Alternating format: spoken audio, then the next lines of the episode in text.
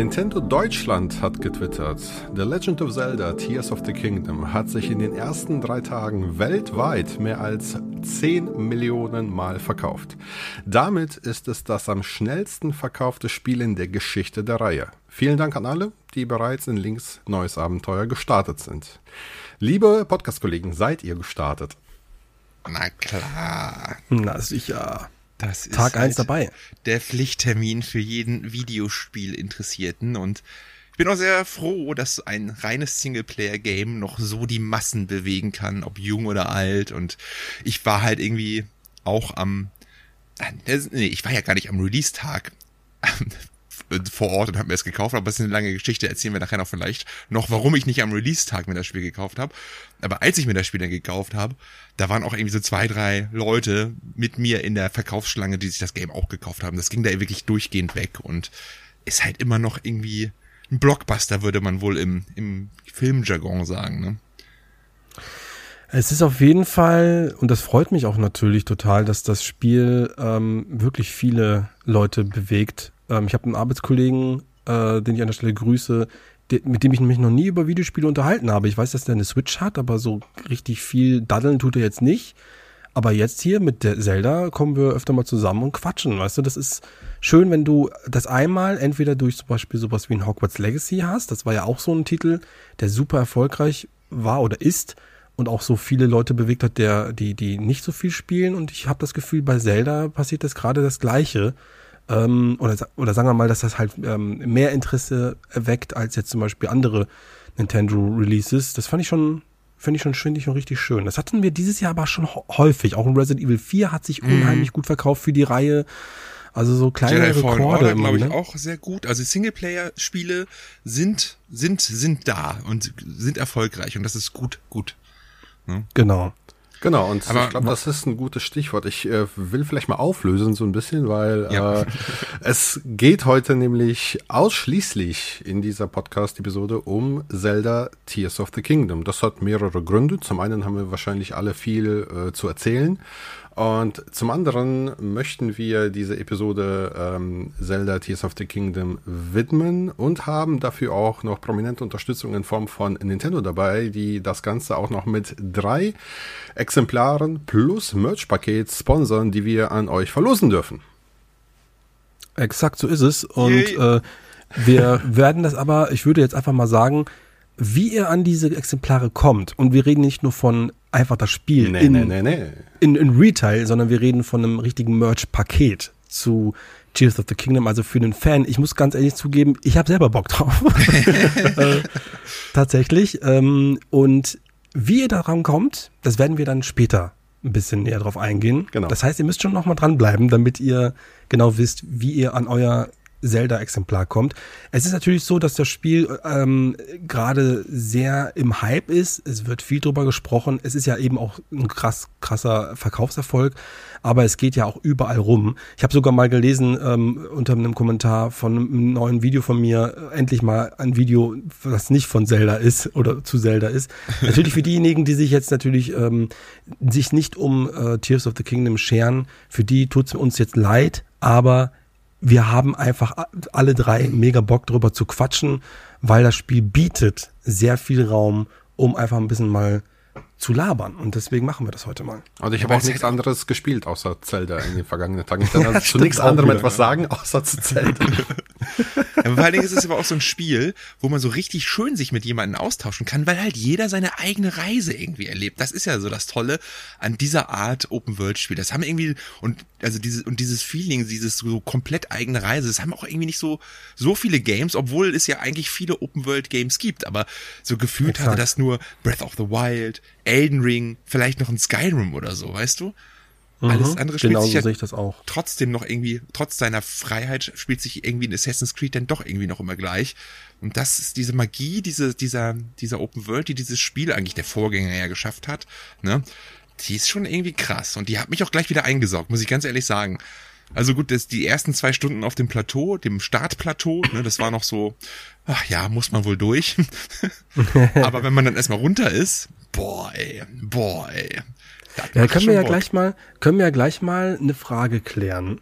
Weil man muss dazu sagen, dass hier, was wir jetzt hier besprechen, ist jetzt nicht von jedem eine endgültige Meinung, weil nicht alle durch sind. Wir sind alle unterschiedlich so weit drinnen, ne? Ja. Genau. Genau, glaub, deswegen nehmt das eher so als eine kleine, äh, ja, Eindrücke von uns, Erlebnisse, Erfahrungen. Hype. Ähm, kann man auch so sehen. Ähm, aber vielleicht sollten wir mal die Frage klären, wie weit seid ihr und wie spielt ihr? Vielleicht frage ich erstmal den Andi, weil ich glaube, beim Andi ist es am einfachsten jetzt gerade zu erklären. Wie weit bist du? Also in Stunden bin ich ungefähr bei boah, so 25 Stunden. Ich gehe vielleicht auf die 30 zu, keine Ahnung. Ähm, ich spiele das ganz eigen. Ich habe auch Breath of the Wild ganz eigen gespielt. Ich bin nämlich einer, ich äh, bin bestrebt, erstmal die Karte äh, frei zu machen. also ich habe jetzt in den ersten zehn Stunden genau wahrscheinlich gar nichts anderes getan, als äh, von einem Kartografieturm zum anderen zu gehen und äh, versuchen, die ähm, ja, zu erklimmen und die Karte zu scannen. Also dahingehend ist es ja nicht so viel anders als Breath of the Wild oder auch Assassin's Creed. Ähm, und ich mache das ganz be bewusst damit ich mich halt auf der Karte orientieren kann, wenn ich dann eben das Spiel vernünftig spielen will.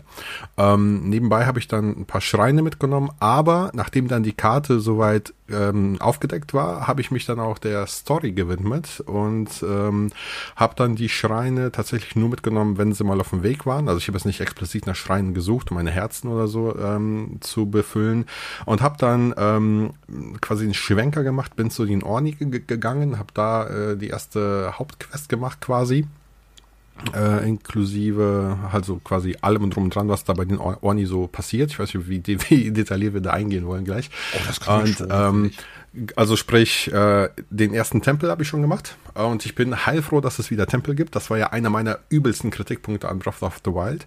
Und dann bin ich äh, zu den Gerudos, kam der aber nicht weiter und habe dann Schwenker nach oben gemacht und bin jetzt bei den Goronen und bin dort im zweiten Tempel, also sprich im ähm, Goronentempel unterwegs.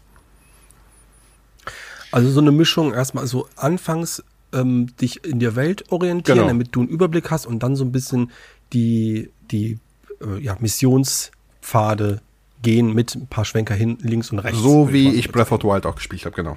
Ja, genau. Wie ist das bei dir, Janse? Wie weit bist du also, und wie spielst du? Ich bin, glaube ich, der, der am wenigsten Stunden drinne hat. Das hatte halt auch einen gewissen äh, Grund, sage ich mal. Ne? Denn nicht nur, dass wir hier ähm, die, muss man ja auch mal transparenterweise sagen, nicht nur, dass wir die Merch-Pakete zu verlosen haben, wir haben auch zwei Review-Copies des ja. Spiels bekommen, ähm, um hier ausführlich drüber reden zu können. Ähm, meine Review-Copy ist aber nicht angekommen. Da habe ich mich wohl irgendwie mit dem Kurier verpasst. äh, dementsprechend musste ich mir kurzfristig das Spiel selbst kaufen. Und das war halt dann erst, na, wie ich vorhin schon angedeutet habe, ein paar Stunden, wollte ich schon sagen. Ein paar Tage war es auch nicht, aber am nächsten Tag nach Release. Also ich konnte es nicht am Release-Day spielen, habe es mir erst ein paar Tage, also einen Tag später gekauft. Und ja. es fühlt sich an wie ein paar Tage, aber eigentlich so ein Tag später. so, es sind eigentlich nur ein paar Stunden gewesen, aber ja. ja, ja aber die, die Zeit, das war die Zeit. Ja. Naja, und äh, ich würde sagen, ich bin so ungefähr zehn Stunden drinne. Ich habe es ähnlich gespielt wie Andy, nur nicht, ähm, ich habe nicht den Kartencleaner gemacht wie er. Ich bin einfach straight so ein bisschen am Anfang der Story gefolgt. Du bekommst ja so ein paar Punkte ähm, und ähm, wo du hingehen kannst, typischerweise so vier Punkte in vier Himmelsrichtungen, aber das Spiel macht dir schon relativ klar, die Ornis, da solltest du zuerst hingehen, finde ich, ne? Ja. Und das mhm. habe ich dann auch gemacht ab auf dem Weg dorthin habe ich natürlich einiges erlebt, so muss ich auch sagen. Ich bin nicht straight gegangen. Ich war dann noch bei Impa und ich habe äh, alles Schreine gemacht, die mir eigentlich über den Weg gekommen sind. Und dann habe ich aber auch danach erstmal komplett den ganzen Orni, die Orni-Quest gemacht. Und die fand ich wirklich großartig, muss ich ganz ehrlich sagen. Es hat mir so viel Spaß gemacht. Du kommst halt in ein Schneegebiet und das hat ja halt Gründe, dass da Schnee liegt. Mhm. Und wie man das alles auflöst, das fand ich echt cool. Und vor allen Dingen fand ich den Tempel dort cool, den Windtempel. Wie man diesen Tempel erreicht. Ich dachte die ganze Zeit, der Weg dorthin wäre schon der Tempel. Bis man dann irgendwann in diese Wolke reinfliegt und merkt, ach, das ist erst der Tempel. Und äh, dann hat man da noch richtig schön irgendwie zwei Stunden Tempelspaß. Richtig, wie Andi schon sagt, so wieder so das Gefühl so ein bisschen klassischer alter Zelda-Spiele. Das hattest du ja natürlich auch in diesen göttlichen Beasts, Bestien im ersten, ne, im Breath of the Wild. Ja. Aber hier fühlt es sich noch irgendwie bisschen anders an. Klassischer. Noch, klassischer an und es hat mir sehr viel Spaß gemacht. Trotzdem waren die aber auch irgendwie nicht allzu linear, der Tempel, ja. Ich habe jetzt erst einen gemacht, der ist ja trotzdem irgendwie auch so relativ frei. Ne? Ja. Du kannst ja auch im Tempel selbst so, mach mal deinen Weg, grundsätzlich musst du nur das machen, wie du es machst, ist scheißegal. Ja. Das finde ich total geil. Also diese ganze Himmelswelt der Orni fand ich richtig gut und nachdem ich das dann gemacht habe, ähm, bekommt man ja vom guten Tulen oder wie er heißt, ne? Ja. Eine relativ mächtige Fähigkeit, diesen Windstoß Oha. Und gepaart mit den neuen Zelda, äh, mit den neuen Fähigkeiten, die man bekommt, gibt das ja eine Mobilität. Mhm. Das ist ja absurd. Ne? Also äh, das macht schon echt Bock oh, dann da durch bin ich jetzt mal gespannt. Soll ich es dir spoilern oder nicht so? Nein, um Gottes nein, nein, Willen. Also nein, nein, aber bitte, bitte nicht. Also wir versuchen, also das muss man auch mal ganz vielleicht mal ganz kurz klären. Wir versuchen natürlich hier heute. Ähm, wir werden jetzt nicht irgendwie jetzt ganz, ganz kryptisch reden, so, aber ich glaube, so die Anfangszeit, so die wir jetzt erlebt haben, die ersten Stunden, die kann man vielleicht schon mal erzählen, oder? Also, ja. oder sowas mit den Orni oder nicht, wir erzählen nicht, was da passiert. Nee, aber so, so ein paar Sachen, also und so ist ja. Ja, aber, aber zum Beispiel, ich, wie gesagt, die, die, Fähigkeit, die du bekommst, ist jetzt auch nichts Wildes, ne? Das ist einfach nur so ein Windstoß, dass du, hm. dass der dich nach vorne pustet, wenn du willst, ne?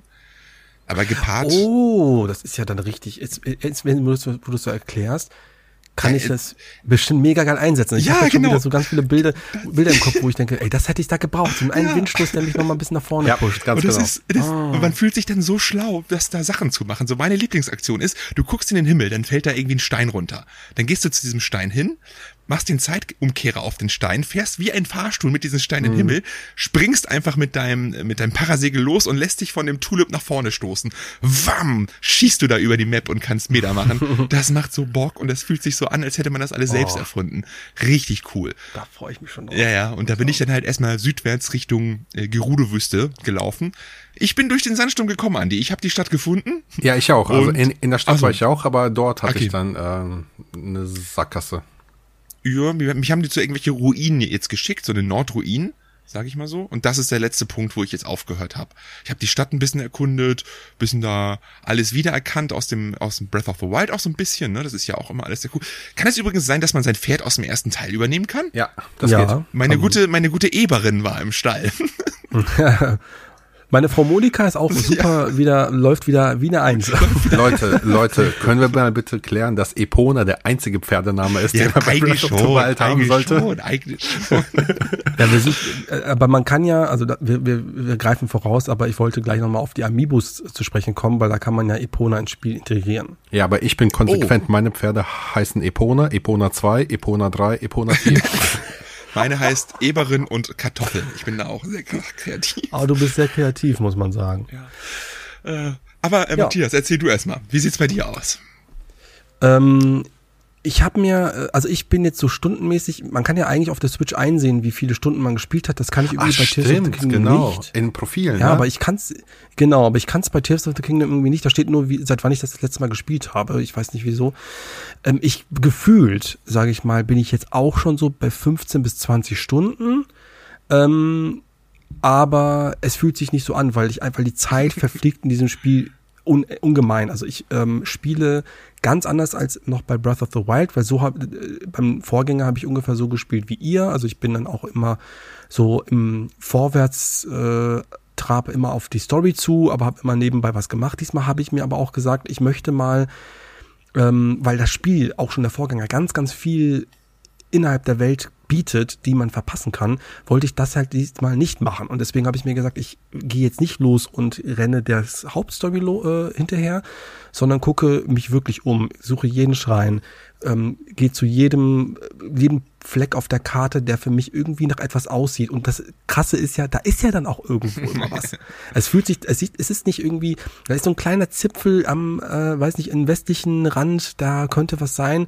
Da reite ich jetzt mal hin und dann ist da auch irgendwie vielleicht ein Krogsamen oder halt eine kleine Quest oder dann doch irgendwie etwas ganz Besonderes. Ähm, ich habe schon ganz viele tolle Abenteuer erlebt. Ich war beispielsweise schon, das hat mich richtig gefreut, weil du siehst ja, darüber gehen wir, gehen wir gleich nochmal drauf ein, du siehst ja auch viele bekannte Ortschaften halt eben aus, aus ja. dem Vorgänger, aber ja. eben etwas anders. Mhm. Und wart ihr schon mal in der, ähm, in der Höhle, wo Link im Breath of the Wild aufgewacht ah, ist? Nee, Nein. cool, kann man da hin?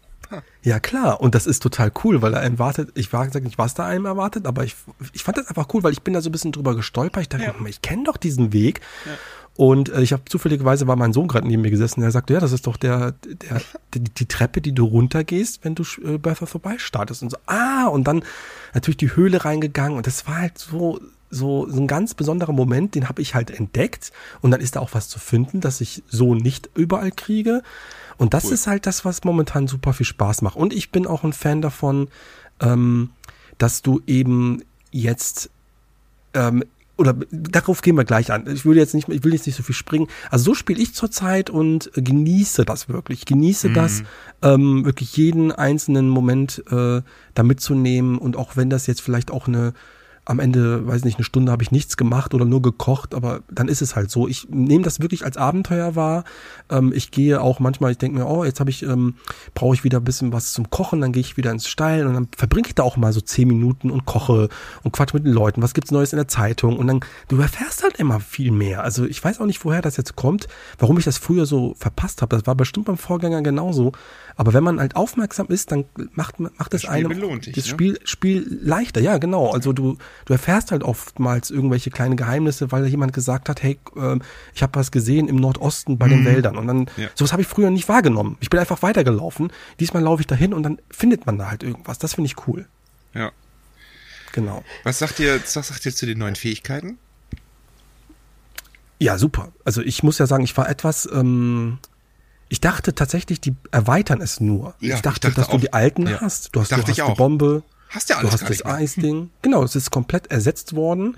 Ja. Ähm, und im ersten Moment dachte ich mir, hu, weiß ich nicht. Aber mittlerweile ähm, ist das was ganz anderes. Ich kann da ganz kurz erzählen, ich habe ja euch auch eine Sprachnachricht geschickt oder so, wo ich mich eigentlich sehr skeptisch über das Crafting aufgeregt habe. weil äh, am Anfang in das Spiel wird man halt in diese Fähigkeiten eingeführt, auf dem Plateau im Himmel.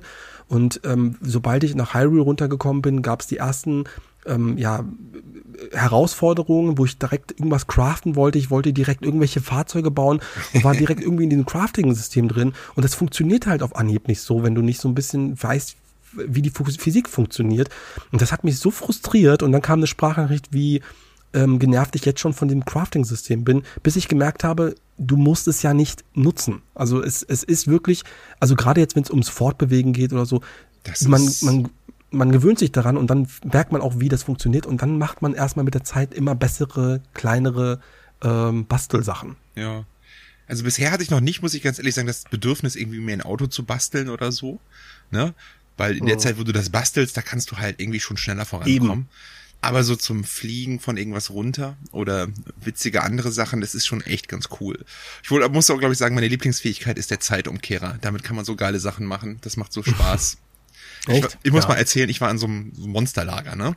Und ähm, da war, die hatten oben so eine riesige ähm, Stein, äh, Metallkugel mit Spitzen dran. Weißt du, wie auf so einem Morgenstern, nur halt in mhm. riesengroß. Ich bin halt zu dem, Kenn zu dem die Kugel. Was?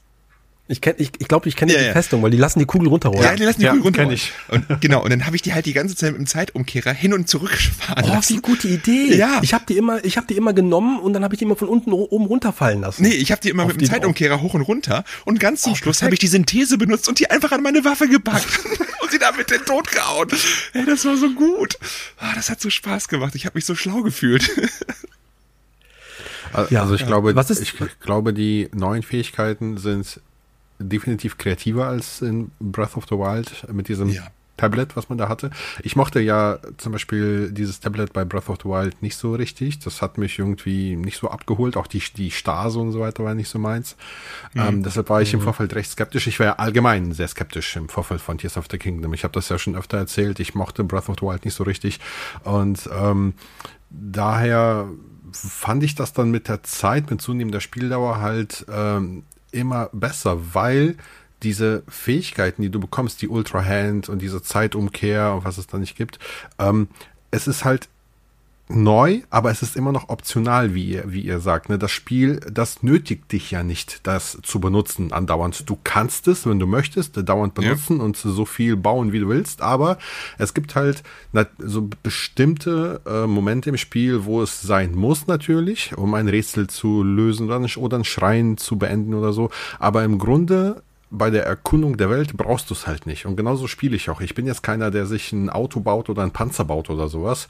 Aber es ist halt schön, dass, dass die Möglichkeit besteht, das zu tun. Ja. ja. Was ich ja, Craft. Ist, ja. So. Nee, erzähl weiter. Was ich sehr viel nutze beim Craften ist natürlich das mit den Waffen, die Synthese, ne?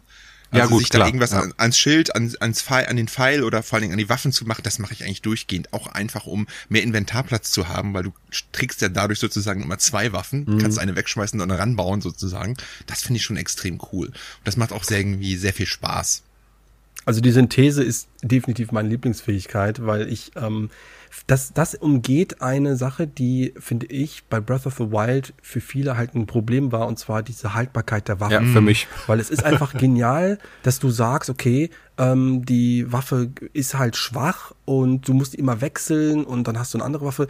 Dann machst du die Waffe einfach stärker, indem du irgendwelche ja, irgendwelche Sachen dran äh, synthetisierst, wenn es das Wort gibt. Also irgendwelche Bobklin, ne, die heißen nicht Bobklin, die heißen, also die Gegner Hörner oder irgendwelche ja. Elektro-Schleimbrocken oder so. Und damit äh, erzeugst du halt ganz andere Waffen, die plötzlich so stark sind, dass du, dass, dass, dass dass du ständig irgendwie geile Waffen hast. Du hast nie irgendwie diese, diese, dieses, diesen Moment, wo du sagst, oh nein, ey, meine Lieblingsgute Waffe ist jetzt kaputt gegangen, jetzt habe ich nur noch Schrott. Ja. Sondern du kannst dir halt einfach äh, aus dem Inventar wieder einen neuen Kram basteln. Und selbst das, selbst das, dieses Zusammenkleben und ähm, Experimentieren mit Waffen macht mega Spaß. Also ich habe schon Waffen ge gebaut. Ich habe eine Laserwaffe. Fuck, ich habe eine Laserwaffe. Ich weiß selber nicht. Ein Schild mit einem Flammenwerfer. Ja, genau. Oder so ein Raketenschild. Also was du da alles ja. treiben kannst diese, diese Freude, die Dinge selbst zu erfahren und, mhm. und das hat plötzlich, ist diese Haltbarkeit für mich völlig ja, egal. Ist völlig weg, ja.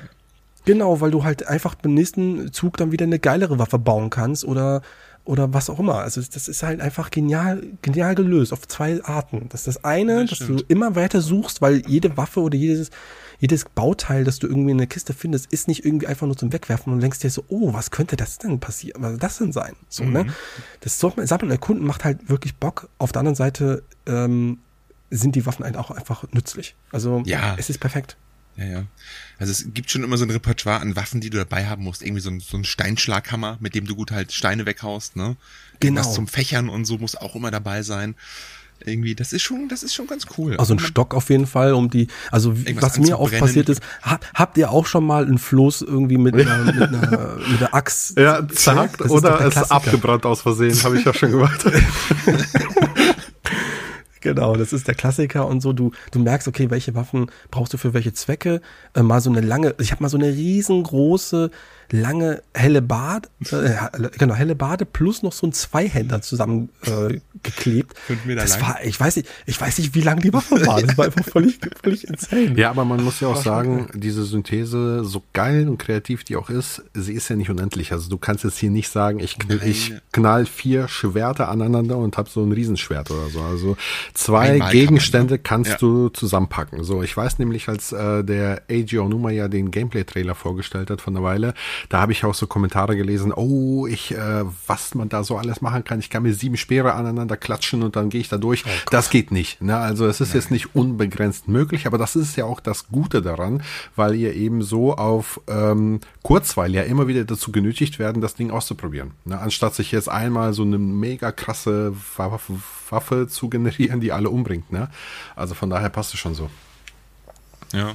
Ja, ähm, Aber ich, ich freue mich schon mega auf diese ganzen absurden Craft-Dinger, äh, die es bald zu geben wird, äh, zu sehen sein wird, geben wird. ihr wisst, was ich meine. Also die Videos, was ihr alles in Zelda machen könnt. Es, es läuft ja jetzt schon Gibt auf es TikTok ja schon, und ja, ja. ja, ja. Ich habe heute gesehen, wie jemand so eine fliegende Drohne gebaut hat mit Selbstschussanlage und so. Das war ja, absurd. Also so, Einer hat einen Mac gebaut, einen Mac. Ja, aus ja, Holz, der damit so ja. Raketen und so weiter durchgeht. Alter Schwede. Ja, das, das, das, ist, das, ist, das ist, das ist, das ist aber zum Beispiel so, das, das finde ich beeindruckend, aber nie, selber würde ich es nie machen. Also nee, wenn mir einfach nein, so, nein, ich, ich, es, es funktioniert. Ich habe, ich habe, ich habe nicht mal geschafft, ein Auto mit vier Rädern zu bewegen. so. Ich bin auch so ein Craft-Legastheniker, ey. Na, wie gesagt, ich ja, habe es erzählt, dieser, dieser ah, Schildstütztyp, den trifft man mehrmals im Spiel, mhm. der irgendwie an so einem Schild steht und mhm. ein Schild stützt und ihr müsst ihm helfen, dass das Schild alleine steht. Ich baue da immer Konstruktionen, die sehen aus wie, keine Ahnung, eigene Häuser, damit ein so ein kleines Stäbchen da irgendwie, so ein Fähnchen im, stehen kann. Ich bin so mhm. schlecht im Craften. Was ich jetzt aber Hauptsache sagen steht. muss, ähm, steht, ja. die Fähigkeit, wo man ja durch Wände äh, quasi tauchen kann. Ja. ja. Ähm, mhm. Das ist eine Fähigkeit, die ich mega geil finde, aber das ist eine, wo ich mich schon öfter dabei ertappt habe, dass ich irgendwie in einem Rätsel nicht weiterkomme, mir dann den Kopf zerbreche, was ich da tun muss, bis ich dann so ein Facepalm mache und sage, ach scheiße, stimmt ja, du kannst ja einfach nur hochtauchen. Ähm, Exakt das habe ich auch so häufig. Also so häufig, wo ich denke, ah, natürlich, die gibt's ja auch. Ja, genau. Ja, ja, also die ist schon echt krass. Ich glaube, damit kann man auch noch richtig viele wilde Sachen machen, aber das funktioniert auch richtig gut. Ich nutze die auch sehr, sehr aktiv und sehr viel und ich habe auch schon einige Schreine gehabt, gehabt, wo ich das zwingend notwendig gebraucht habe. Also das hat ist echt gut implementiert, die neuen Sachen. Ja, es ist ja so, dass diese, ähm, ich finde, dass diese neuen Fähigkeiten viele frustigen, frustige Momente aus Breath of the Wild ja. weggemacht haben. Ja. Also ich, ich bin ja äh, zum Beispiel, was ich halt, ich, ich liebe auch den Vorgänger, ne? ich liebe den wirklich. Aber was halt wirklich frustrierend war, war zum Beispiel, wenn du halt, wenn es geregnet hat. So, es hat geregnet und du kamst, dann wolltest irgendwo hin, dann bist du immer abgerutscht mhm. und was auch immer. Ähm, ich habe seltener diesen, diesen Frust, nicht weil es nicht regnet, sondern weil ich irgendwie dann halt nicht kletter, sondern mir irgendwie, ich nehme eine Rakete und fliege einfach hoch. Oder ich, äh, äh, ich teleportiere mich in, ins Himmelreich und spring von oben runter. So, irgendwie solche Sachen. Also du hast dann einfach die, die Chance, diesen ganzen Frust dann zu umgehen, weil wie oft haben wir uns in Breath of the Wild auf irgendwelche Berge gequält und dann ja. irgendwelche Ausdauerpilze nochmal ja. gefressen, damit wir das nochmal schaffen im letzten Meter. Aber das brauche ich halt dieses Mal viel weniger. Wahrscheinlich, ich kann es mir nicht genau, ich weiß nicht genau warum, aber ich glaube aber einfach, weil die Möglichkeiten jetzt noch mal ein bisschen varianter, variantenreicher sind, dass ich nicht mehr so viel an solchen Sachen hänge. Stell dich unter einen ja. Vorsprung und schwimm hoch. Ja. Ja, oder was weiß ich, du kannst ja Dinge craften wie ähm, Brücken. Ich habe jetzt in Breath of the Wild habe ich das immer gehasst, wenn ich zum Beispiel einen Fluss, der eine große Strömung hat oder eine starke Strömung, kamst du nicht rüber. Du bist ja meistens abgetaucht, weil du es nicht geschafft hast. Jetzt baue ich mir Brücken oder irgendwelche anderen Sachen und ähm, kann das dann halt nutzen. Und dann ist das geht schneller. Also je mehr man halt mit diesem Crafting-System ähm, hantiert, desto schneller versteht man das und dann kann man schon irgendwie die einfachsten Sachen halt bauen. Und das hat mir schon so einige äh, ja, Bequemlichkeit gegeben. Das fand ich schon, schon immer cool. Es, es liegt ja meistens auch das passende Material neben dem ja. Problem, sage ich mal. Das ist ja, mhm. macht das Spiel ja relativ einfach. Un, also, ne, offensichtlich. also, wenn man da irgendwas äh, machen kann. Gibt es auch so Sachen, wo ihr sagt, ey, das ist nicht so, das gefällt euch nicht so? Ich meine, wir, wir, müssen, wir müssen ja nicht nur loben, wir wollen ja auch ein bisschen äh, fair kritisieren, hier fair bleiben und auch ja. gegebenenfalls kritisieren. Habt ihr irgendwas, was euch nicht so gefällt? Ja, eine Sache fällt mir sofort ein.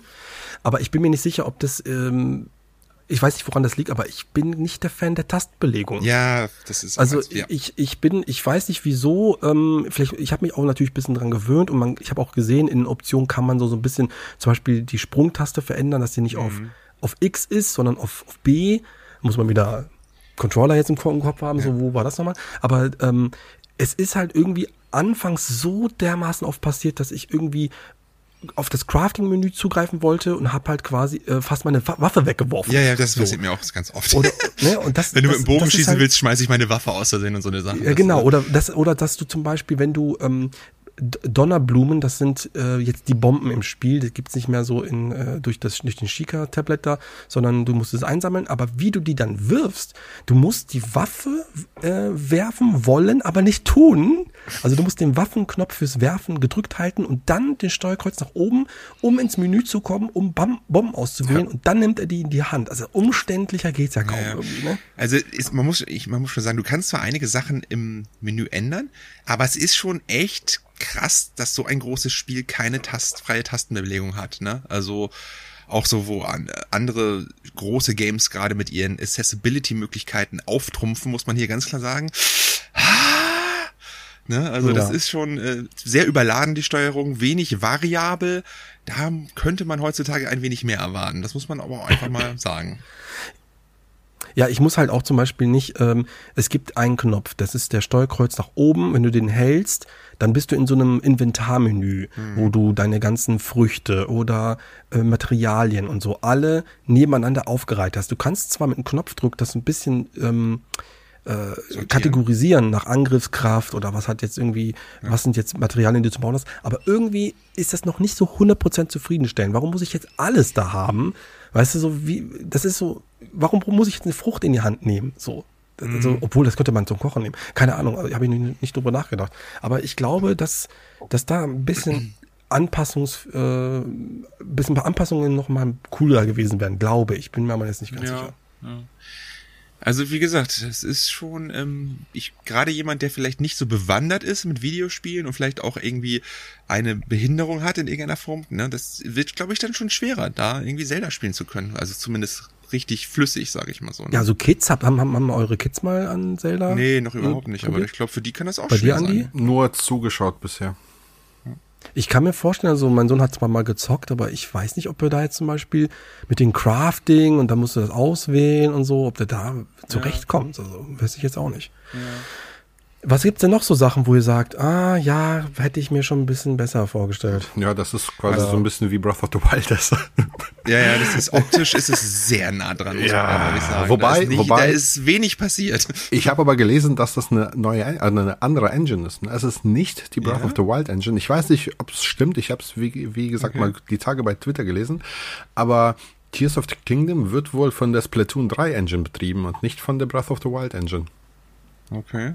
So, sieht ähm, trotzdem natürlich sehr gleich aus. Sieht ähnlich aus. Es gibt natürlich ein ja. bisschen mehr Spiegelungen und die Weitsicht ist ein bisschen stärker oder weiter quasi. Aber ja, ja. klar, es ist halt, und es ist natürlich viel recycelt worden. Ne? Die Oberwelt ist halt identisch zu äh, Breath of the Wild. Natürlich gibt es äh, hier eine Ruine oder da ist eine Stadt aufgebaut worden in, den, in den äh, Jahren quasi äh, nach Breath of the Wild, aber es ist immer noch die gleiche Map. Ne? So.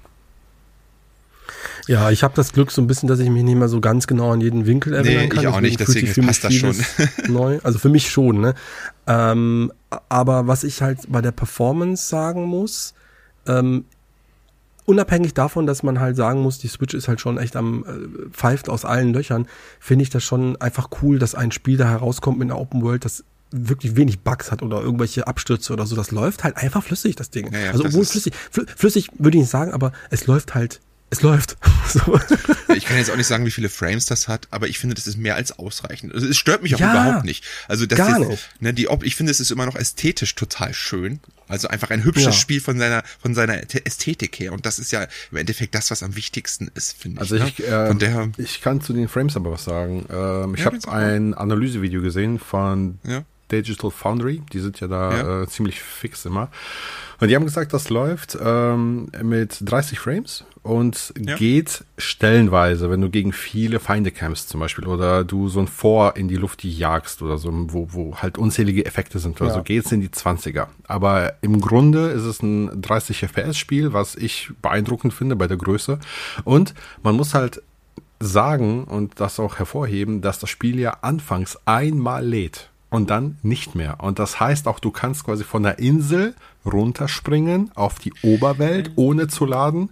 Und du kannst natürlich dann noch in den Untergrund, was eine komplett neue Map ist, auch ohne zu laden. Ne? Das muss man dazu sagen. Dafür musst du aber ganz schön lang in jeden einzelnen Schrein laden. Das darfst du auch nicht vergessen. Ne? Ja, ja, ja, klar die Schreine, das dauert schon immer sehr, sehr lang. Also vor allen Dingen, du, du, du gehst hin, berührst das Dings und dann lädt er erstmal so eine kleine Szene, wie du reingehst und dann lädt er danach nochmal, wie du halt unten dann ankommst. Also das ist schon. Ja. Äh, das ist so, das, das sind so Momente, wo ich mir dann gedacht habe, Mensch, wie geil wäre das, wenn es jetzt zum Beispiel, ich will jetzt gar nicht das so bewerben, aber wenn es jetzt zum Beispiel auf eine Xbox oder auf eine Playstation laufen würde, weil äh, natürlich jetzt du bist so gewohnt, dass halt irgendwie ein wenn du jetzt einfach mal schnell einen Teleport machst, dass das ruckzuck halt geladen wird mittlerweile. Und dann merkst du erstmal so, oh, jetzt muss ich mir erstmal wieder dran gewöhnen, dass du erstmal in einem Ladebildschirm hängst und ein bisschen wartest. Es ist noch okay. Wo ich jetzt aber ein bisschen schade finde, ist bei dieser, äh, bei dieser Schlüpffähigkeit, die wir gerade besprochen haben, wo du halt durch die Decke schlüpfst. Ja, das dauert wo manchmal, teilweise wo, sehr wo manchmal, wo manchmal, ja genau, wo manchmal einfach nur so ein ganz kleiner Vorsprung Ja, ist und das trotzdem hat das Gefühl, das lädt jetzt fünf Sekunden, bis du eigentlich in dem gleichen Raum wieder rausguckst, wo du eigentlich gerade bist oder warst. Und das, das finde ich ein bisschen schade, weil halt einfach da ein bisschen die, äh, die Power fehlt. Nichtsdestotrotz äh, habe ich einfach in, nicht, es ne? stört nicht, nee, Nee. es stört wirklich nicht, stört wirklich nicht. Aber ich möchte mir gerne mal auf das, ähm, das eingehen, was der, was der Andi gerade so angeschnitten hat. Ähm, die Unterschiede für dich von Breath of the Wild und Tears of the Kingdom. Ja. Wir wissen ja, dass du mit dem Vorgänger nicht so warm wurdest. Ähm, wie sieht's jetzt eigentlich, also was, also wie sieht's beim, beim Nachfolger aus und wie sind für dich so die essentiellen Unterschiede, was für dich das Spielen anders machen, so als, als Andi? Ja, ich wusste, dass die Frage kommt. ähm, Ja, ist auch interessant. Ja, ähm, also für mich ist das ein verdammt gutes Spiel, ein verdammt kreatives Spiel, aber es ist immer noch nicht mein liebstes Zelda. Es, ich bleib dabei, dafür ist die Formel halt, die, die mit Breath of the Wild geboren wurde, ein, einfach nicht mein Ding. Ähm, und Tears of the Kingdom ist ja im Grunde more of the same, wie Breath of the Wild, garniert mit ein paar klassischen Zelda-Elementen, die ich natürlich feier, total. Aber es gibt immer noch mehr als oft Phasen, wo ich einfach durch diese Welt gehe und mir trotzdem dieses lineare, kompaktere Zelda zurückwünsche, wie ich das in Twilight Princess oder in Wind Waker oder so hatte. Dafür bin ich einfach zu sehr alt Zelda-Fanboy. Ne? Ähm, aber ich mag einfach dennoch bei Tears of the Kingdom und deshalb spiele ich das auch lieber als Breath of the Wild und aktuell auch sehr, sehr gerne eben diese Rückkehr der klassischen Elemente, dass man eben wieder traditionelle Dungeons hat, dass man eben wieder mehr Leben in Hyrule hat, dass die äh, Nebenquests deutlich interessanter geschrieben sind, dass es mehr Populationen in Hyrule gibt, dass ähm, man auch mehr Story bekommt. Ne? Ich hatte ja das Gefühl, bei Breath of the Wild spielst du 40 Stunden, ohne eine Sequenz zu bekommen. Das ist bei äh, Tears of the Kingdom von Pacing, finde ich, anders. Da hast du schon mehr Stücke, die Nintendo dir äh, zuschmeißt, die auch natürlich imposant in Szene gesetzt sind. Also das sind so Ele Elemente, die Tears of the Kingdom für mich zu einem besseren Spiel machen als Breath of the Wild, aber ich bleibe dabei. Ich bin wahrscheinlich einfach froh, wenn ich es irgendwann mal durch habe. Ja, Ich- also äh, wird ja auch wahrscheinlich, das kann man ja schon mal sagen, ähm, ich habe jetzt leider den Namen nicht im Kopf, das kannst du da gleich einspringen, aber das wird ja dann höchstwahrscheinlich die Formel bleiben, ne? Ja, Dann, ja, ja. Ja, ja. So wird jetzt aus offizieller äh, Seite bestätigt. Das habe ich auch mal Zahlen gesehen. Also ähm, wenn man jetzt mal ein Breath of the Wild oder jetzt einfach mal ein Tears of the Kingdom nimmt, das nach drei Tagen 10 Millionen verkaufte Exemplare hatte und ein Skyward Sword auf der Nintendo Wii hatte Lifetime 3,8 Millionen oder so. Ja. Echt? Das ja, ja. ist- aber ja. Skyward Sword war auch so ein ja, schlechtes Beispiel, will ich sagen, weil Skyward Sword war im Grunde auch das schlechteste 3D-Zelda, was ja auch damals so bewertet wurde. Ne? Es ist halt einfach ähm, an zu vielen Stellen nicht gut designt gewesen. Wenn du jetzt als Vergleich mal Twilight Twilight Princess nimmst oder Ocarina of Time, die sind natürlich deutlich mehr verkauft worden als so ein Skyward Sword, aber da reden wir immer noch von sechs oder von acht Millionen im Vergleich zu 30 bei Breath of the Wild, ne? Das ist eine ganz andere Genau. Hausnummer. Da ist das, ist es irgendwo auch äh, Einsicht äh, oder erkl- völlig logisch, dass man dann darüber nachdenkt, dass man einfach bei dieser Formel bleibt und das ist auch der Erfolg von Tears of the Kingdom legt dem ja auch den nahe. Aber natürlich, ich, ich bin ja auch ein Riesenfan der klassischen Zelda-Spiele und die Dungeons und das Gefühl, das, das vermisse ich auch. Ich fänd, ich habe ja immer gesagt, ich fände es halt schön, wenn es so eine Koexistenz gibt, wenn Ich das mal so ein kleines, ja, könnte sein, wenn sie so ein klein oder, oder so ein Remake von irgendeinem alten Ding machen oder ja, ja, sowas, auf jeden ne? Fall. Also du, du hast ja immer so, du hattest immer ein Mainline-Zelda, aber du hattest ja auch immer die Handheld-Zeldas. Ne, und jetzt, wo du Mhm. halt beides auf einem Dings hast, da musst du ja irgendwie diese Lücke ähm, wieder auffüllen. Und das hat ja, Zel- hat ja Nintendo in den letzten Jahren mit den Remaster und Remakes sehr oft gemacht.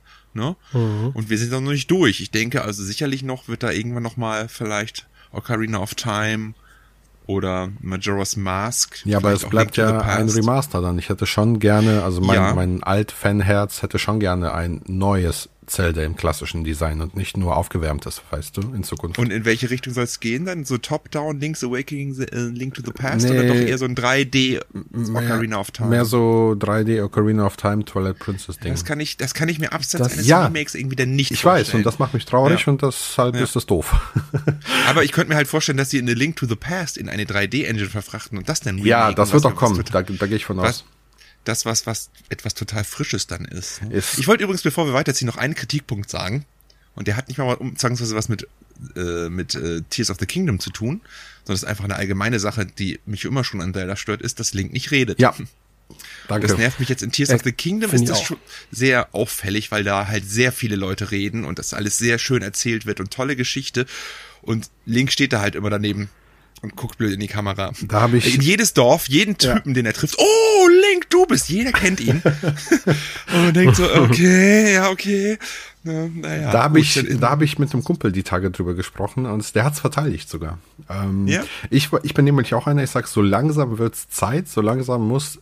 Nintendo sich mal mit der Zeit bewegen, weil, wie du es schon sagst, jeder spricht. Und es gibt ja auch wirklich emotionale Szenen bei Tears of the Kingdom, ne, wo ja. unfassbar viel passiert und du fieberst damit und alle schreien ja. und weinen und links steht wie eine Statue daneben. Das ist, das ist so scheiße. Das ist, das ist doof. Da ist so viel Potenzial, das einfach verloren geht. Auf der anderen Seite, und das ist der Standpunkt von meinem Kumpel, der sagt, ja, aber Moment mal, ne, wir sind halt damit aufgewachsen, dass jeder Zelda-Spieler eine eigene Vorstellung davon hat, wie Link klingt. So. Und Link ist ja auch Link, weil das die Verlinkung zwischen dem Spieler und dem Spiel ist. Ne, da, daher hat Nintendo den ja Link genannt. So.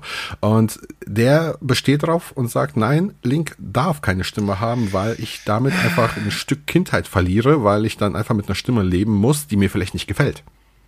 Ja, aber das ist, kannst du dir auf so viele andere Charaktere auch dann ziehen. Von Samus Aran über Mario. Die haben ja auch in ihren ersten Abenteuern nicht geredet. Das finde ich ein bisschen. Ja, aber ich glaube, Link ist anders. Das ist halt ein, für viele ist das das Abenteuer ihrer Jugend, Kindheit, was auch immer, ne? Und, äh, das wiegt einfach schwerer ich als verstehe das Super Mario. Nicht so ganz, ich verstehe das nicht so ganz, weil das ist so, mh, mm, also ich, ich, no front oder sowas, ne? Auch gegenüber deinen Kumpel und so.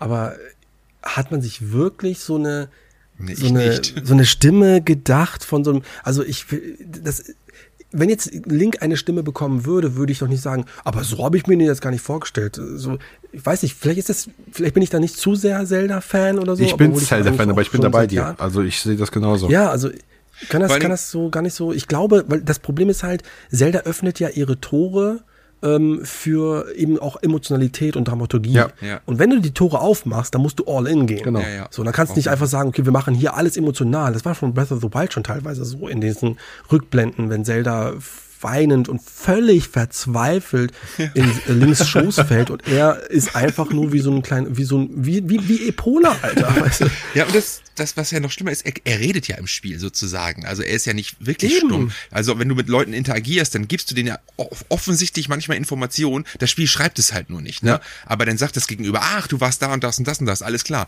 Weißt du, also er spricht ja offensichtlich mit dem Charakter, nur man hört es halt nicht und man sieht es nicht. Dementsprechend, also er ist ja nicht wirklich stumm und jetzt nur diesen Spieler davor zu wahren, dass man seine eigene Imagination, dass es die nicht trifft oder so, das finde ich dann zu wenig heutzutage. Da kommst du jetzt irgendwie bald auch nicht mehr drum herum. Richtig, das also, ich genauso. Ich naja. muss aber vielleicht noch mal, genau. wo wir noch bei, ich will noch einen negativen Punkt anbringen, der mir damals bei Breath of the Wild schon so ein bisschen negativ aufgefallen ist. Das sind die Schreine die Schreine finde ich oh. bei äh, Tears of the Kingdom vom Design, von den Rätseln besser. Aber sie nerven ja. mich trotzdem, weil ich das einfach müßig finde, vier Schreine machen zu müssen, um mich dann entscheiden zu müssen, kriege ich ein Herzteil oder ähm, verlängere ich mir die, die Ausdauer. Es dauert mir zu lange. Ich weiß nicht, ich weiß nicht, wie viele Schreine es gibt, 150 oder so. Ähm, ja. Und was echt? Ja, ja. Und ich, oh, boah, ich habe, ich weiß nicht, 20, 22 Schreine gemacht und ich werde müde dessen schon. Das war bei Breath of the Wild mhm. genauso. Was man aber noch sagen muss bezüglich der Wahl, ob du Ausdauer oder Herzen nimmst, ich finde, diesmal ist es also pendelt das ganz stark Richtung Herzen mehr, weil du die Ausdauer nicht mehr so darauf angewiesen bist wie vorher, durch die erhöhte Mobilität, durch deine Fähigkeiten. Weißt du, du kommst halt sehr schnell in den Himmel und kommst halt segeln mit dem Parasegel oder dich fallen lassen und dann, ne, kurz vor Boden Parasegel. Du brauchst nicht mehr so viel exzessiv, exzessiv die Ausdauer wie, wie Breath of the Wild, finde ich zumindest. Also ich ja, tendiere sehr stark zu Herzen dann immer. Also Zumal man auch, ähm, finde ich, das Spiel ein bisschen schwerer gemacht hat, weil äh, da gibt schon einige Bo äh, Gegner, die dich mit einem ja, Hit dann schon ja. down machen. Ja. Da hilft schon so ein paar Herzen. Das haben Fall. sie schon irgendwie ein bisschen geändert. Ich muss sagen, zu den Schreinen, sie gefallen mir auch besser in dem Spiel, weil ich, ich habe auch überlegt, warum eigentlich, weil in Breath of the Wild hatte ich häufiger den Moment, wo ich einfach komplett überfragt war, wo ich nicht wusste, was wollen die jetzt von mir? Ich hatte keine Ahnung, was, wie das Rätsel geht, welche Fähigkeit irgendwie haben die Rätseldesigner es geschafft, das in diesem Spiel etwas klarer zu machen. Vielleicht ist es auch einfacher. Oder ich habe einfach das Spiel mit den Fähigkeiten besser verstanden. Mhm. Jedenfalls sind die Schreine für mich ähm, tatsächlich immer eine Freude tatsächlich. Ähm, ich mag auch bei Breath of the Wild mochte ich zum Beispiel nie die Schreine, wo du nur gegen diese komischen Wächter kämpfst. Mhm. Das haben sie komplett weggelassen. Ähm, manchmal gibt es ja auch Schreine, die du, äh, die, die, die Schreine selbst sind keine Rätsel, sondern das, wie du die aktivierst, das ist ein Rätsel. Also die Schreine gefallen mir sehr, aber ich kann schon verstehen, diesen ähm, die Schreine fallen dir ja nicht auf, äh, einfach so ins, in den Schoß. Du musst die schon, musst schon da suchen, dich umgucken und dann vielleicht auch hinreiten, hinfliegen. Das für einen einzigen Siegel den du brauchst. Du brauchst aber vier, ja, ja, um eben. neuen Herzzeit zu bekommen. Ja. Und äh, ich, ich kann es verstehen, aber irgendwie finde ich, das, das hat mich so, das packt mich. Das ist so ein, so ein Abenteuer-Flair. Wenn ich einen Schrein finde, äh, ist das für mich ein unglaubliches Gefühl. Und dann muss ich aber den Schrein ja noch machen. So, ne? Ja, und, also, ähm, die sind ja. ja, das hast du auch nicht vergessen, die haben ja noch ihre Doppelfunktion als Teleportations, äh, das Punkt. Ne, deswegen Film, also ein Schrein ist halt schon immer extrem, wenn ich einen sehe, ab hin erstmal hier, dass du dahin teleportieren kannst im schlimmsten Fall und gesaved bist und sowas, ne? Das mhm. ist schon cool gemacht. Ich finde auch zum Beispiel die Türme geil. Ja. Es ist nicht mehr dieses, ähm, oh, wie komme ich da jetzt hoch und mhm. was muss ich jetzt machen und nervig, nervig, nervig, sondern es ist einfach nur, es ist einfach es ist so geil, dass du dich damit in die Luft katapultierst. Warum man eigentlich die Zwischensequenz da nicht überspringen kann, ja, wenn man das katapultiert, keine Ahnung. Weil Nintendo sie geil findet und das kann. Ja. Ja. Die ist aber, die ist das auch geil. guckst du dir jetzt an. Die ist ja auch geil, aber doch nicht 70 Mal. ja, genau. Aber wie gesagt, so hochschleudern äh, und dann von oben runterspringen im Sturzflug und so. Ich liebe das. Es ist einfach cool. Es macht mehr Spaß als einfach nur auf, auf einen Turm und dann runterspringen, sondern hochkatapultieren und dann runterfliegen. Ja. Und dann auch das Himmelreich. Und du hast ja auch den Untergrund genannt, diese zwei Bereiche, die komplett unterschiedlicher, unterschiedlicher nicht sein können. Der Himmelreich oder das Himmelreich, wo du dann so kleine Inseln hast in der Luft, die einzelne Kleinigkeiten noch bieten.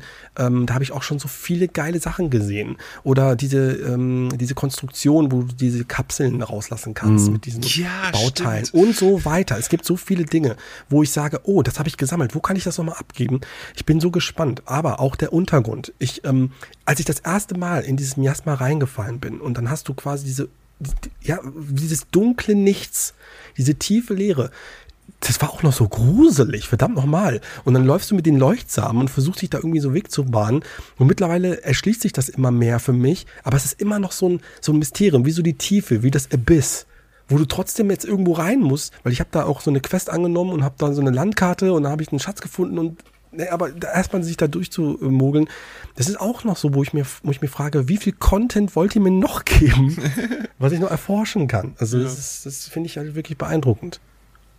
Ja. Ich muss sagen, mich hat äh, das Himmelreich einfach an die Map von Wind Waker erinnert, mit diesen ganz kleinen Inseln überall, wo man so ein bisschen was zu, äh, zu suchen und zu erkunden hat. Ich dachte, du sagst jetzt Skyward Sword, weil das ja auch so ein bisschen Wolkenhort. Nee, Skyward Sword mag äh, ich tatsächlich nicht so richtig, aber. Aber das hat mich aber auch gewundert, dass die tatsächlich nicht da noch die, ähm, die, die, die, diese ja, Flugtiere von Skyward Sword doch irgendwie eingebunden haben, damit du die quasi in dem Spiel benutzen und reiten kannst und fliegen kannst. Wäre doch Kommt eigentlich als perfekt, DLC. Abwarten. Wahrscheinlich abwarten. naja. Ja, cool. Aber grundsätzlich so äh, ist das, ich finde, das ist ein großartiges Spiel. Ich meine, wir haben jetzt alles so ein bisschen so schon mal so halbwegs durchgesprochen und ich glaube, da sprechen wir alle äh, aus mit, mit, mit einer Stimme. Wir sind da gerade sehr begeistert am Spielen, oder? Ja. Also ich auf jeden Fall. Ich, ich bin, also bei mir ist es wirklich so, ähm, und damit habe ich wirklich nicht gerechnet. Ich, klar, ich wusste zwar, dass dass mir der Vorgänger gut gefallen hat, aber du musst auch irgendwie für solche Spiele so ein bisschen bereit sein und so, ne? Du musst halt schon Bock haben, das jetzt erleben zu, zu wollen. Einfach nur die Story durchrushen, da wird es dem Spiel wahrscheinlich nicht so gerecht. Ähm, und ich wusste nicht so genau, ob ich jetzt da die Zeit habe und Bock habe. Und ich hätte nicht gedacht, dass mich, ich hatte auch ein bisschen Skepsis aufgrund dieses Craftings, muss ich zugeben. Ja. Ich hätte nicht gedacht, dass mich das, äh, dass mich so reinzieht, dass es schon wieder nochmal das Abenteuergefühl toppen kann, das schon der Vorgänger geschafft hat. Und das ist eigentlich schon mehr Lob kannst du von, von mir persönlich gar nicht kriegen, weil das hat schon eigentlich alles ausgelöst. Dieses, ähm, ich sitze in der Arbeit und ich, ich will nach Hause und ich will spielen. Das habe ich so selten in den letzten Jahren. Das hast, hatte jetzt gleich der Jansel letztes Jahr mit Elden Ring oder so und der Andi hatte das mit was anderem, was mir gerade nicht einfällt. Aber ich habe das gerade wirklich jetzt mit Tears of the Kingdom. So, ich spiele es wirklich mit jeder Sekunde, will ich da rein, ja. will was machen, vor der Arbeit nochmal schnell einen Schreien und so. Und ich, ich, ich genieße das total gerade. Ja, ich habe total die Verpflichtung und kann immer so wenig noch jetzt die nächste Zeit, ey. Ich muss noch für ein Video. Ja, ist ja genauso. Muss ich Hausaufgaben. Ich muss noch Mafia 2 durchspielen bis nächste Woche, ey. So oh, Scheiße. Was für, oh, Pain in the ass, Alter. ja. Aber ich ah, frage mich ja, ähm, wie oft geht das gut? Wie oft kann Nintendo diese Formel nacheinander bringen? Wenn jetzt zum Beispiel, nehmen wir mal an, ähm, der Nachfolger erscheint in, was weiß ich, 2026, hoffentlich dann für eine Nachfolgerkonsole und wir haben quasi die gleiche Formel, wir haben äh, eine ähnlich strukturierte Map, wir haben ähnliches Gameplay. Ist da nicht irgendwann bei dieser Art Open World auch mal die Luft raus? Also wenn du wieder die gleiche Map eins für eins nimmst, ne? Also wieder Hyrule, dann wird's vielleicht irgendwann doch dann auch zu langweilig. Aber wenn man das Ganze dann ein bisschen anders angeht und vielleicht eine Art Wind Waker Style macht und das Ganze in einen Ozean verfrachtet oder so direkt gleich oder so, das könnte ich mir dann schon wieder eher vorstellen, weißt du? Man muss, also ich glaube, ein drittes Mal jetzt wieder eins zu eins Hyrule nachbauen, das wäre dann, glaube ich, too much. Das würde ich auch sagen. Ich glaube auch, also das habe ich mich nämlich auch schon gefragt, weil sich diese beiden Spiele zu ähnlich sind, so wie es bei Zelda noch nie gewesen ist. Selbst in Majora's ja. Mask ist das noch ja. ein anderer Schnack als Ocarina of Time. Und ich glaube auch, dass, ähm, dass also ich vertraue Nintendo da und Nintendo hatte immer äh, in ihren Zelda-Teilen, obwohl das halt von manchen Hatern irgendwie so verschrieben wird, dass es immer das gleiche ist, um äh, Bullshit. Also wirklich jeder ja. Zelda-Teil hat so seine eigene Note und eigene Ideen. Ich glaube daran, dass sie das auch mit dem nächsten Teil machen, aber wenn du jetzt zum Beispiel sowas wie das, dass die Waffen zerstört werden, dass du Open-World-Schreine hast und sowas, wenn das alles genau das gleiche Schema ist, dann kann ich mir auch vorstellen, dass das eventuell Abnutzungserscheinungen ja, haben könnte. Sehe ich nämlich genauso. Aber ich glaube, erstmal sind wir noch voll am Anfang von dieser, von dieser Entwicklung, dieser, ich weiß gar nicht, wie man das nennen soll, dieser Breath of the Wild Elden Ring Open World Schema, dieses Schema, weißt du? Ich weiß nicht, mhm. dieses freie, diese freie offene Welt ohne halt Questmarker, Punkte und so. Und ich glaube, da werden erst noch mal ganz, ganz viele andere Spiele folgen, äh, die ähnlich aufgebaut sind. Und äh, das glaube ich nicht. Glaubst du nicht? Es hatte, ja, das hatte ich ja schon, ich hatte das tatsächlich schon nach Breath of the Wild vermutet. Ja. Spätestens nach Elden Ring. Ja. Aber seitdem ist wieder ein Spiel angekündigt. Noch habe ich das Gefühl, dass da sich jemand traut, in dieser ja, aber, äh, Dimension sowas zu machen. Ja, aber spätestens nach Elden Ring, die hat, das hat sich irgendwie 20 Millionen Mal verkauft. Jetzt Tears of the Kingdom, die Leute merken doch irgendwie, okay, Singleplayer läuft, diese Struktur läuft. Also ich würde dem, ich also Ubisoft muss da doch schon Ubisoft Händeringend nach einem ja. neuen Assassin's Creed arbeiten. Ja, aber die ja. sind damit doch auf die, die Nase gefallen. Die haben doch dieses eine Spiel, dessen Namen mir gerade nicht einfällt, in dieses griechische Mythologie, Fantasy. Das war doch ein reiner Breath Immortals. of the Wild Klon. Genau. Nee, das war kein. Doch, das war ein absoluter das war, Das war optisch vielleicht, aber von der Struktur war das das Ubisoftigste Spiel aller Zeiten. Da hattest du so viele Craft- und Sammelgegenstände in der Welt, die da überall markiert so waren. Da war alles war ploppte und auf. Das war vollkommen der Anti, der Gegensatz zu. Ja, es war, glaube ich, schon so so so so so, so eine Symbiose von. Sie haben es, es versucht, Anstrich den Anstrich, aber im Kern ist es trotzdem genau. immer noch ein Ubisoft-Spiel gewesen. Aber ich muss dann immer eine Fahne in eine Lanze verbrechen. Ich habe das Spiel, ich fand das total gut. Das ist eines der besten Ubisoft-Spiele. ich habe das auch gern gespielt, aber es ist ja total gefloppt. Ja. Das, das ist ja das. Ne? Es ja, war die Formel ja, von Breath of the Wild mit Ubisoft, aber es hat ja kein Mensch gekauft. Also ich fand's richtig also, gut. Ich kann mir schon vorstellen, dass Ubisoft nach dem Erfolg von Tears of the Kingdom erstmal die ganze Abteilung äh, schließt, die nur für Questmarker zuständig ist, äh, weil die müssen alle weg. Es ist einfach auch ein ganz anderes Open-World-Gefühl, wenn du halt eigene Stempel und Marker setzt. Ich finde, das, das ist auch sowas, sowas ganz, ganz Minimales. Aber zu sagen so, hm, das ist jetzt ein Boss, bei dem ich getötet worden bin, ich mache mal einen Marker, da komme ich nochmal wieder. Der Marker muss natürlich ein Totenkopf sein, weil das sind die Boss, tot, äh, das sind die Boss-Sticker. Das, das, das, das wird dann halt quasi zu meinem Katalog. Ja. Und das ja. finde ich halt. Der Unterschied ist einfach der, dass du bei Ubisoft-Spielen wie am Fließband stehst und einfach Kopf abschaltest und teilweise abarbeitest. Du ja, arbeitest ja, ab genau. und bei Zelda bist du gezwungen zu denken. Ja, genau. Das ist der Unterschied. Aber das ist das, das, das macht auch so diesen Reiz aus, weil bei Zelda habe hab, hab ich halt eben sehr oft den Moment, wo ich nach oben gucke und denke, ach guck mal, was ist denn da? Und dann ist das aber jetzt erstmal die Schwierigkeit, da hinzukommen. Genau. Du kannst nicht einfach dann hinrennen oder, ja. weißt du, du musst dann schon gucken, okay, kann ich jetzt hinfliegen, kann ich was bauen, kann ich von oben runter oder das ist ja auch schon de, der Spaß daran. Der Weg und dann am Ende zu merken, ist, da ist ja was. Ja, ja, ja. Genau. ich sag's dir, der Weg zum Windtempel, ich fand den so beeindruckend und cool gemacht. Und dann ich bin ja gerade einmal, jetzt beim Orni. Ja, ja. Das ist schön, schöne, schöne, schöne Questreihe, sag ich mal. Hat mir sehr viel Spaß gemacht. Und auch, ist es auch, irgendwie auch, ein, eine coole Videospielellipse, weil er hat in den 80er Jahren ja irgendwie auch angefangen mit irgendwelchen Dungeon-Crawlern, wo man sich eigene Maps gemacht hat, mit eigenen Markierungen. Und jetzt geht es wieder zurück zu eigenen Maps und eigenen Markierungen, nur halt digital. Aber im Grunde ist es das Gleiche, weißt du? Was mir auch äh, gerade so einfällt, ähm, das hat schon Breath of the Wild gemacht und das ist ja auch schon so durch Dark Souls, auch jetzt eben letztendlich bei Elden Ring so ähm, aufgekommen, dass so die Story nicht, also die ist da, aber die, die ganze Lore und was da richtig passiert ist, die gerät in den Hintergrund und du kannst selber so optional entscheiden, ob du die ähm, nachverfolgen willst. Bei Breath of the Wild musstest du dann immer diese Rückblicke freischalten. Das gibt's mhm. ja bei mhm. Tears of the Kingdom genauso, also mit einer Quest verbunden. Und ich mache das gerne, weil das ist immer für mich eine riesige Belohnung, wenn ich da so eine geile äh, Zwischensequenz sehe mit äh, Sprachausgabe und so. Aber du musst es ja gar nicht. Ne, du musst ja wirklich nicht das nachverfolgen, kannst das Spiel auch einfach so spielen ja. und äh, zehn Stunden lang nicht eine einzige, nicht einen einzigen äh, Dialog mitbekommen, der gesprochen wird, weil du einfach nur rumläufst und irgendwas anderes machst. Also oh, da hat, glaube ich, für jeder kann er was machen. Du kannst ja auch direkt zum Endboss gehen und ihn umhauen, ne? Habe ich da auch schon wieder gelesen. Da der Speedrunner hat das in ein, zwei Stunden das Spiel beendet oder so. das ist einfach lächerlich. ja. ja. Ich kann mir auch vorstellen, es wird noch viel schneller, weil die ja, Leute natürlich. bauen sich halt Sachen. Ich habe halt wirklich die, also was mich richtig gefreut hat, war so eine Kreation. Ich habe so ein, so, da war so ein riesengroßer, ich weiß nicht, so ein riesengroßer Koloss und der hat da so geschlafen. Und ich habe so ein, ähm, ganz viele Donnerblumen gehabt, habe einen riesen Baumstamm gefällt, habe an dem Baumstamm an der Spitze die Donnerblumen dran, äh, dran getackert, so weiß nicht, so zehn Stück und habe den einfach hingeschmissen er ist aufgewacht und habe dann eine Feuer, so einen Feuerkern oder so hingeschmissen. Das hat eine riesen Explosion, der ist sofort down gewesen. Ich habe mich so gefreut. so diese, so einfach, ja, das Spiel ausgedribbelt. Keinen einzigen Zentimeter habe ich bewegt, kein Schwert gezückt, nix. Aber der Gegner war da und das war einfach so cool. Das ist super.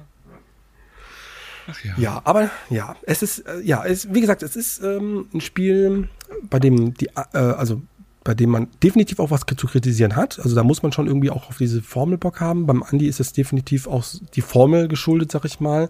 Trotzdem bist du ja auch äh, nicht, nicht abgeneigt dem Spiel gegenüber. Ähm, ich glaube, so an sich sind wir mit dem Talk. Oder haben wir noch irgendwas vergessen? Wollt ihr noch über irgendwas sprechen? Äh, nö. Also ich glaube, mehr wäre vielleicht auch schon zu tief und das wollen wir ja auch vermeiden, ne? Genau. Wenn ihr, also, nee, erzähl, ich wollte, alles gut. Nee, also wenn ihr jetzt nach diesem Talk, also wenn ihr überhaupt bis hierhin gehört habt und gesagt habt, ich habe das Spiel gar nicht, aber eigentlich wollte ich alles hören, was ihr darüber redet. aber jetzt ist der Moment, in dem ihr dieses wunderbare Spiel gewinnen könnt. Mit freundlicher Unterstützung von Nintendo. Dreimal mit einem Merchandise Pack zusätzlich dabei. Was ihr machen müsst. Ähm, ist, also ihr müsst uns auf jeden Fall mal kontaktieren über unsere Plattformen, die wir zur Verfügung haben. In dem Fall haben wir eigentlich nur Twitter, wenn es im Social Media gibt. Da könnt ihr uns eine Nachricht schreiben ähm, oder einfach auch uns verlinken, je nachdem, wir sind da jetzt nicht so pingelig. Wenn ihr sagt, okay, ich habe jetzt kein Twitter, wir haben ja auch nicht andere Social Media Plattformen, wir haben auch eine E-Mail. Die E-Mail-Adresse, die lautet, wir werden es auch nochmal unten, werde ich es nochmal äh, hinein posten. Jetzt muss ich nochmal schnell hingehen und mal gucken, wie die E-Mail-Adresse heißt.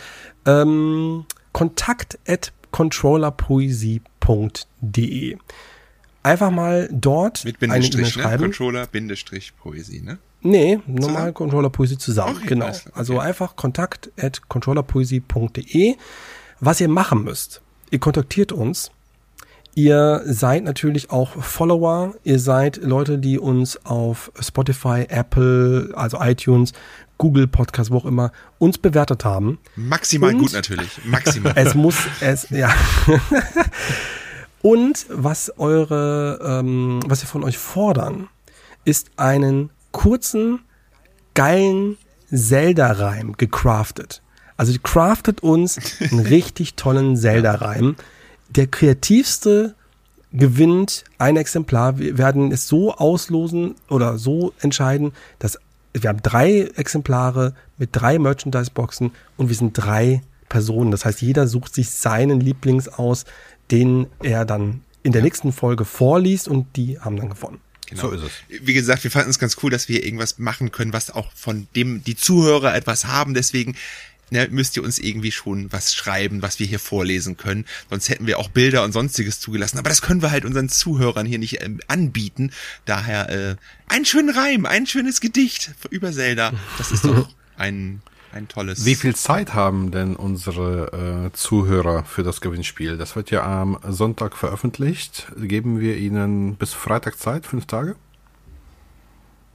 Ich würde, ich würde jetzt sogar sagen, von Sonntag bis Sonntag. Ja, eine Woche. Von Sonntag und dann, Sonntag, ja. genau. genau. Also eine ganze Woche habt ihr Zeit, uns jetzt dann zu kontaktieren und dann ist Einsendeschluss und dann haben wir, äh, weil wir nehmen ja dann schon wieder auf, ähm, suchen uns dann den raus, die, die drei, die uns am besten gefallen haben, und dann verkünden wir es dann bei der nächsten Folge. Ja, passt, würde ich sagen. Super.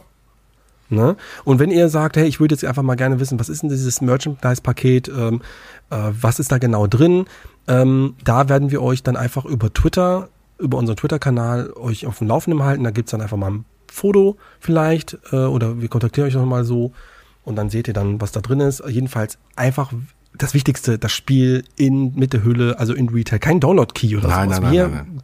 Ihr kriegt den Real Deal, Leute. Den Real Deal. genau, die Collectors Edition, wir reden. Nein, natürlich nicht. Nein.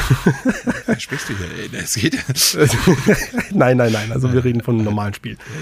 Aber allein das ist ja schon. Genau, vielen Dank an der Stelle nochmal an Nintendo für die Möglichkeit, das äh, dreimal zu verlosen. Und äh, das Spiel, ja, ist geil, das ist der Real Deal. Ähm, aber nochmal dieses gewisse Extra mit Merchandise, das nicht jeder hat in der Form. Ich glaube, das könnte auch für viele der Ansporn sein, zu sagen, hey, ich bin jetzt mal kreativ ja. und überleg mir was. Ja, auf, cool, jeden Fall. auf jeden Fall. Vielen Dank, Nintendo. Vor allen Dingen für die Sammler unter euch, die Zelda sammeln. Ja, absolut. Also ich habe zumindest die Münze. Die habe ich. Cool. Ich habe nichts bisher. ja. Ich werde die, glaubt ihr, dass so eine so eine das, das habe ich mir wirklich gedacht, so ich habe die jetzt auch nicht ausgepackt oder so, weil man sich schon denkt, weißt du was, in 20 Jahren ist die vielleicht 500 Euro wert. ich glaube, der Zug ist Ey, abgefahren ne, inzwischen. Ich weiß, ich habe ja kann, kann natürlich sein, aber selbst ich, ich habe einen Kumpel, der hat einfach in in dem Keller irgendwie Metroid Prime äh, GameCube äh, Deckel, so diese Klappe, die du aufmachst, ne? Mhm dann hat er das gefunden, das weiß nicht, 150 Euro auf Ebay. Das ist einfach, das ist einfach, es ist nicht mal schön, es ist einfach nur so ein Mission Prime Deckel. Es ist einfach, naja, ja, ich glaube, es kommt einfach darauf an, wie oft die Dinge einfach hergestellt wurden. Ne? Der Gamecube ist eine ja. andere Geschichte als so ein äh, 10 Millionen Mal vielleicht vorbestelltes Tears of the Kingdom, weißt du? Äh, wo dann ja, diese genau, Münze dabei ist. Also es kommt auf die Anzahl an, wie es halt produziert wurde. Und das war früher halt alles viel seltener oder viel überschaubarer. Deshalb ist es heute halt selten und teuer. Ich glaube, der Zug ist abgefahren. Wenn du heute dir Zelda Tears of the Kingdom kaufst beim Mediamarkt und das eingeschweißt behältst, das wird in zehn Jahren oder in 20 wahrscheinlich nicht so viel wert sein wie heute ein nagelneues äh, Link to the Past. Ja, das, da hast du recht. Dann werde ich meine Münze auspacken und versuchen, bei einem in einen Getränkeautomat zu, zu stecken, ja. ja. ja, und aber am Ende kommen so ein paar Kapseln raus. Ja, weißt du, so, die krieg dann was, oder oder du schickst sie nach Wata und gradest sie dir. ja, ich versuche es. Ja. Okay, ich glaube, cool. wir sind heute cool, jetzt cool, äh, mit diesem reinen ja. ähm, Podcast jetzt, also Spiele Besprechungstalk mal fertig. Es wäre auch mal interessant von euch zu hören, wie ihr sowas fandet. Das war einfach so eine Idee, die uns gekommen ist, weil das Spiel natürlich auch sehr, sehr gefragt ist und so. Ähm, würdet ihr sowas in Zukunft bei so besonderen Spielen öfters hören wollen? Gebt uns da bitte, bitte mal Feedback. An der Stelle würden wir uns einfach mal freuen, wenn ihr uns dann generell Feedback gebt und, und? Äh, Fragen und sonstiges. Wollen wir noch eine Frage reinnehmen? Ich, muss, ich, ich wollte noch sagen, wollen wir noch mal darauf verweisen, dass wir am Donnerstag alle zu dritt streamen als ja. Controller-Poesie und den, äh, oh. oder war das Mittwoch, den Sony-Event uns, den Showcase uns eins gucken? Von Mittwoch genau, auf Mittwoch Donnerstag, 22 Uhr. Von Mittwoch auf dann 22 Uhr. Mittwoch, 22 Uhr. Äh, wir sind alle am Streamen, jeder auf seinem eigenen Kanal, aber zusammen verbunden über Discord und wir machen eine schöne Watch-Party sozusagen. Also kommt doch mal vorbei und guckt mit uns den äh, PlayStation Showcase. Werden das wir wahrscheinlich öfter mega. machen während während der E3-Wochen, würde ich mal sagen. Ja. Ne? Ja, wenn wenn zeitlich passt. Es wird auf jeden Fall als gerade der Mittwoch mit PlayStation, glaube ich, wird eine sehr wichtige eine und Veranstaltung. Und da die Switch mobil ist, könnt ihr nebenbei immer noch Zelda spielen, wenn ihr wollt. Zelda zocken. wenn es langweilig wird, zockt einfach Zelda. Sehr genau. gut. Perfekt. Perfekt.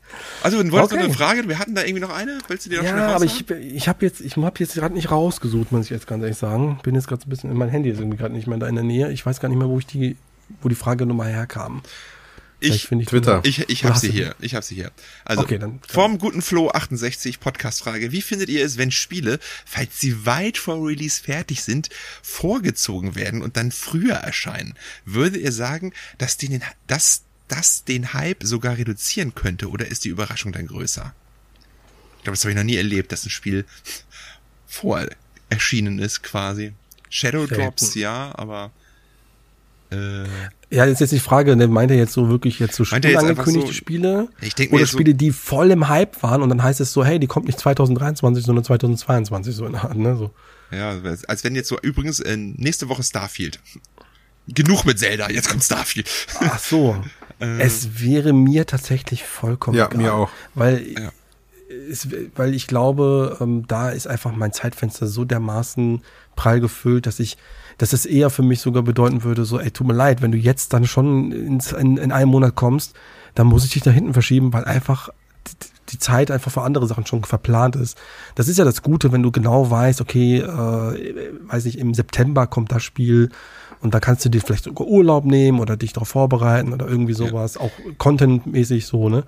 Ich meine, es, es hat schon einen Grund, dass jetzt quasi in den nächsten Wochen erstmal kein großer AAA-Release rauskommt. Die Leute wissen schon, die müssen Zelda Zeit geben. Also das hat, ist schon bewusst eine Entscheidung von den ganzen Publishern. Ich wüsste nämlich jetzt nichts Großes, was irgendwie in nächster Zeit erscheint. Mhm.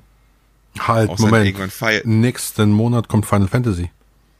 Nächsten Monat. Das sind sechs Wochen. Ne? Ja gut, aber ja. nächsten Monat. Ja, aber da, was? Ja, ja gut, aber ne, trotzdem jetzt in diesem Zeitraumfenster, diesen vom 12.05., wann es rauskam, bis Mitte Juni, das sind sechs Wochen, wo quasi Ruhe war für Zelda. Ja. ja. Gut. Dann Frage beantwortet. Natürlich auch gerne, wenn ihr Fragen habt an uns drei, dann schickt sie uns äh, wie auch immer. Das ist eigentlich völlig egal wie und wo. Wir lesen sie vor. Und damit beenden wir den Podcast. Wir wünschen euch noch einen wunderschönen Start in die Woche.